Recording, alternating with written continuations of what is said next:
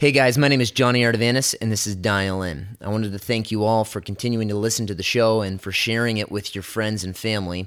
I'm excited about this episode as I sit down with Dr. Carl Trueman. Dr. Trueman is a professor of biblical and religious studies and is widely regarded as one of the most brilliant intellectuals of the modern day.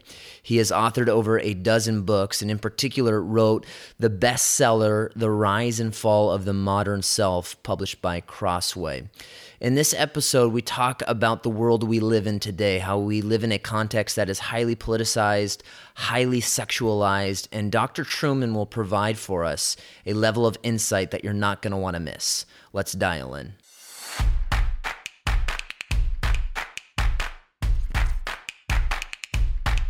Dr. Trueman, thank you for sitting down. You know, one of my favorite books growing up, uh, even in the last few years, was How We Got to Now by Steven Johnson. And what Steven Johnson does is he traces, I believe, seven inventions and how they have a historical root and how that's impacted the world that we live in today. So, for example, he takes the printing press, and the printing press didn't just make it so that more people could read, he said more people needed eyeglasses because never before had people realized they can't see words on a page. And as I think about how we got to now, we live in a highly sexualized world with transgenderism, homosexuality, radical politics. The question I have for you that you are an expert at in your writing is how did we get to where we're at now culturally? What would be your re- response there?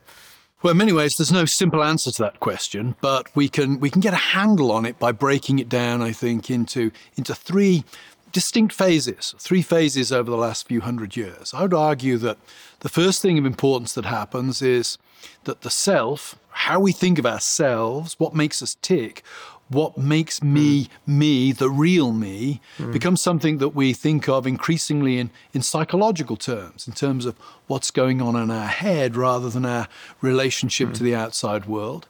Secondly, uh, we come to think of what's going on in our head, we come to think of our feelings, that psychological space, in profoundly sexual terms. And thirdly, we come to think of, of sex and sexual desire in very political terms. We come to see it as something that isn't just of private significance, but something that has public significance for the way we, we live and interact with people in the public sphere. Mm. So if we go back to the first, uh, if we give a little thought experiment, if you were growing up in, in Britain, where, where I was born, in the Middle Ages, your life would have been very fixed. If somebody had said to you, Who are you? You'd have talked in, in various terms about the fixity mm. of the outside world. Almost certainly, my ancestors were peasant farmers. Mm. Almost certainly, they lived uh, in a particular town from which they never moved. Mm. So, if somebody had said to me, Who are you? in, say, 1400, the answer I'd have given would have been, Well, I live in such and such a place. Mm-hmm. I'm going to die in such and such a place. Yeah. My parents are Mr. and Mrs. Jones. Yeah. Uh, I was baptized at that church over there. When I get married, I'm going to marry somebody probably that I've met by the time I was 10 or 11 because I'm always going to be living in the same place. I'm going to be married in the same church. And when I die, I'll be buried in the same church. Hmm. Uh, uh, and if somebody said to me, What are you going to do when you, you grow up? I said, That's a ridiculous question. Hmm. I'm going to be a peasant farmer like my father. Everybody in my Everything family. Everything follows suit. Everything follows suit. My life, the world is very, very fixed. Yep. That's not the answer we would give today. Uh, when you think about it, a lot of has happened between the Middle Ages and today. Largely, we find this happening from the late 15th century onwards, where, for example, cities start to rise. People move from the countryside to the cities. Mm. New occupations yeah. are created. People print books. Now, I may be the son of peasant farmers, but I can move to the city and I can become a printer or I can become a merchant or I can become a basket weaver yep. and I can sell things in the market. Notice what's happening. Uh, my world is no longer as fixed as it once was. And one of the interesting things that happens in that kind of world is as the outside world becomes more flexible, so my sense of self, my sense of identity becomes less wrapped up with the fixed points outside of me and more and more wrapped up with my ambitions, what do I want? my desires. Yeah. What do I want out of life? I become king of the castle. Yeah. I'm not born into a world where I'm fixed. I'm built, born into a world where I can choose. And of course, you and I both know we, yeah. we both grew up in a world where We could choose where to go to college. Totally. We can choose where to live. We have a lot more power, we might say, over who we are Yep. than our ancestors did. And a lot of that is tied up with what goes on in here, our desires. So there's this psychologizing of the self. The self mm. becomes more to do with my feelings, my desires, my ambitions, and less to do with the fixed place where I was born in society. Mm. Second stage in this move, though, is when, when you think about, well, what is this, this inner space? And here, uh, a man called Sigmund Freud, mm. great late 19th, early 20th century psychoanalyst, becomes of great significance because Freud, uh, he was a psychoanalyst working in, in Vienna. And Freud came to uh, the conviction that what really drives human beings, that inner space, if you like, it's not just uh, a land of sweetness and light. It's driven particularly by sexual desires. Freud saw human beings as motivated profoundly, not just by what we desire, but what we desire sexually As the main driving force. as the main driving force. And one would have to say that, that Freud's onto something there. When you look back at great world literature, or when you switch on the television today, uh, what drives a lot of the dramas we watch? Yeah. It's sexual tension. It's sexual desire. When you, as you, as you get older and as you go through life, tragically, you'll, you'll have friends who uh, destroy their marriages because they can't control their sexual desires. Freud's onto something that sexual desire is something that is very powerful and shapes us. And, and what Freud does is very interesting, and he extends this idea that human beings are determined, defined by our sexual desire, right the way back to childhood. He says that you can look at uh, infants, children, Yeah. kids going through puberty, uh, older adults, you can look at, at their lives and see how their lives are shaped by the direction, the nature of their sexual desire. Now, without going into the details of that, what Freud does there is really very radical because he says that what defines us as human beings is our sexual desire. Now, that's an interesting move because if you look at the Bible, or if you look at ancient Greece, for example, the Bible talks about sex a lot, but always talks about sex in terms of behavior. Some behaviors are legitimate, some are illegitimate. In ancient Greece, there was a lot of homosexuality, but it was a behavior. Nobody in ancient Greece identified as gay or bi. Wasn't who I was. It wasn't who they Yeah. were. After Freud, sexual desire becomes something you are. Hmm. So you could have a situation today where a, a teenager goes to their parents and says, you know, Dad, I, I think I'm gay or I think I'm bi. And that teenager may not actually be making any statement about any experience or activity in which they've ever engaged. They're talking about the nature and direction of their sexual desires.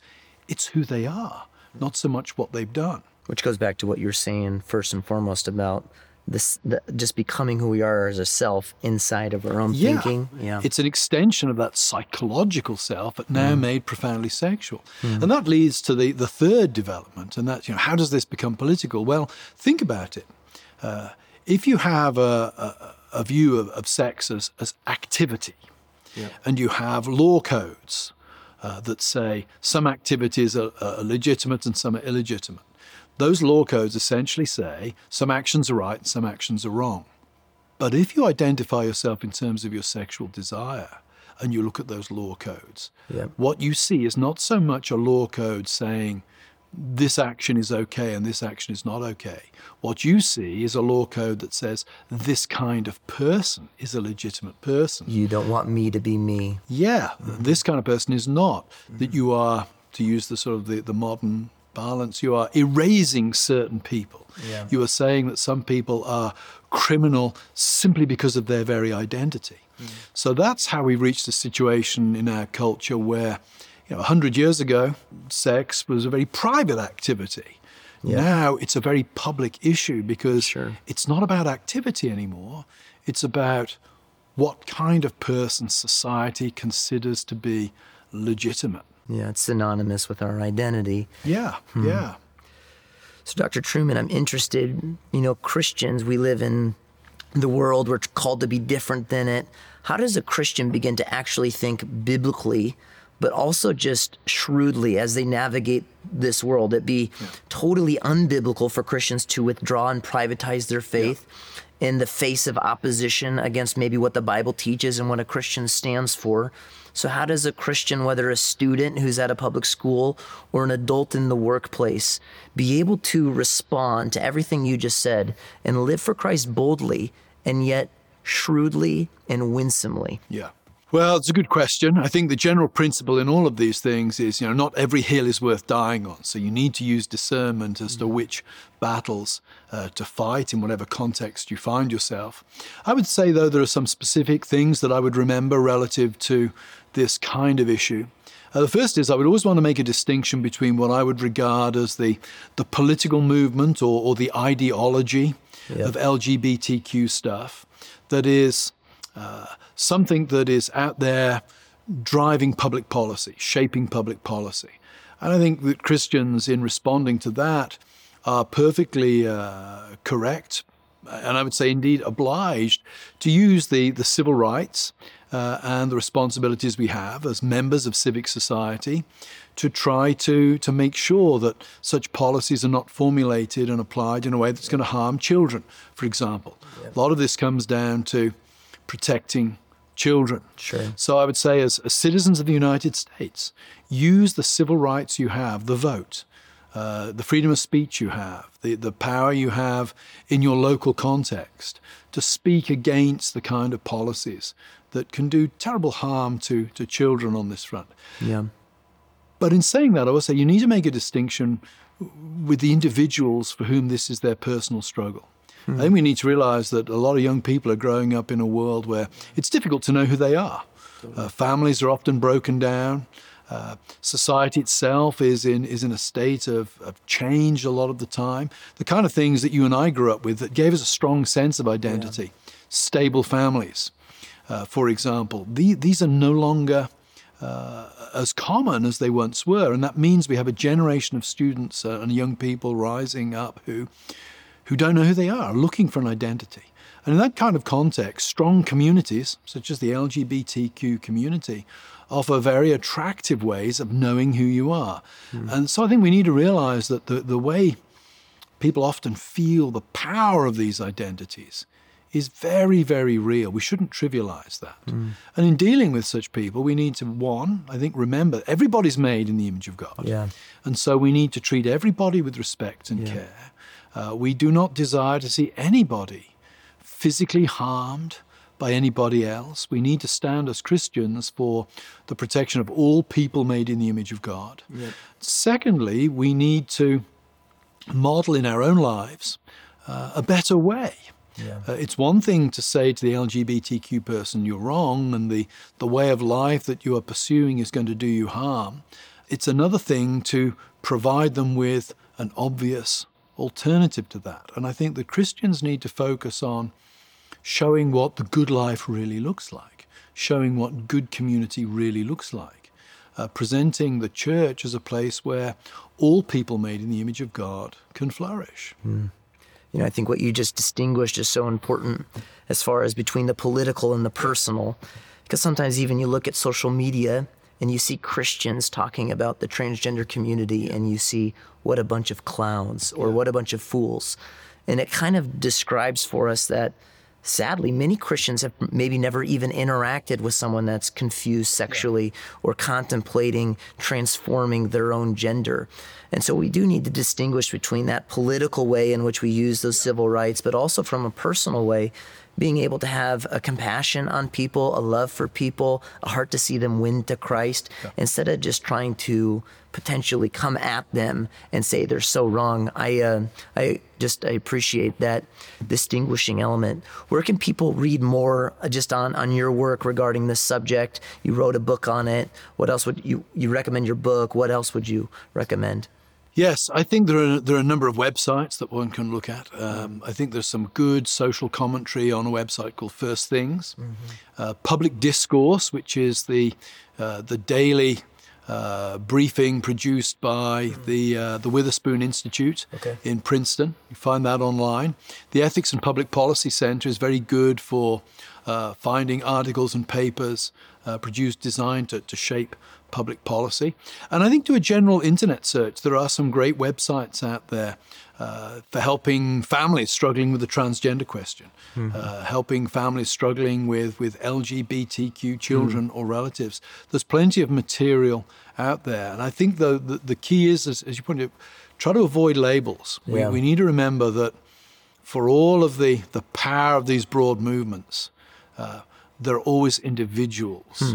We can talk about statistics, but we need to remember that every statistic is just a collection of individuals made in the image of God to whom mm-hmm. we need to be compassionate. And we need, as Christians, to resist the kind of blanket labels that both the political right and the political left mm. try to impose mm-hmm. upon people. That's super helpful, Dr. Trueman. Thank you for your time and for your wisdom on this subject. Thanks.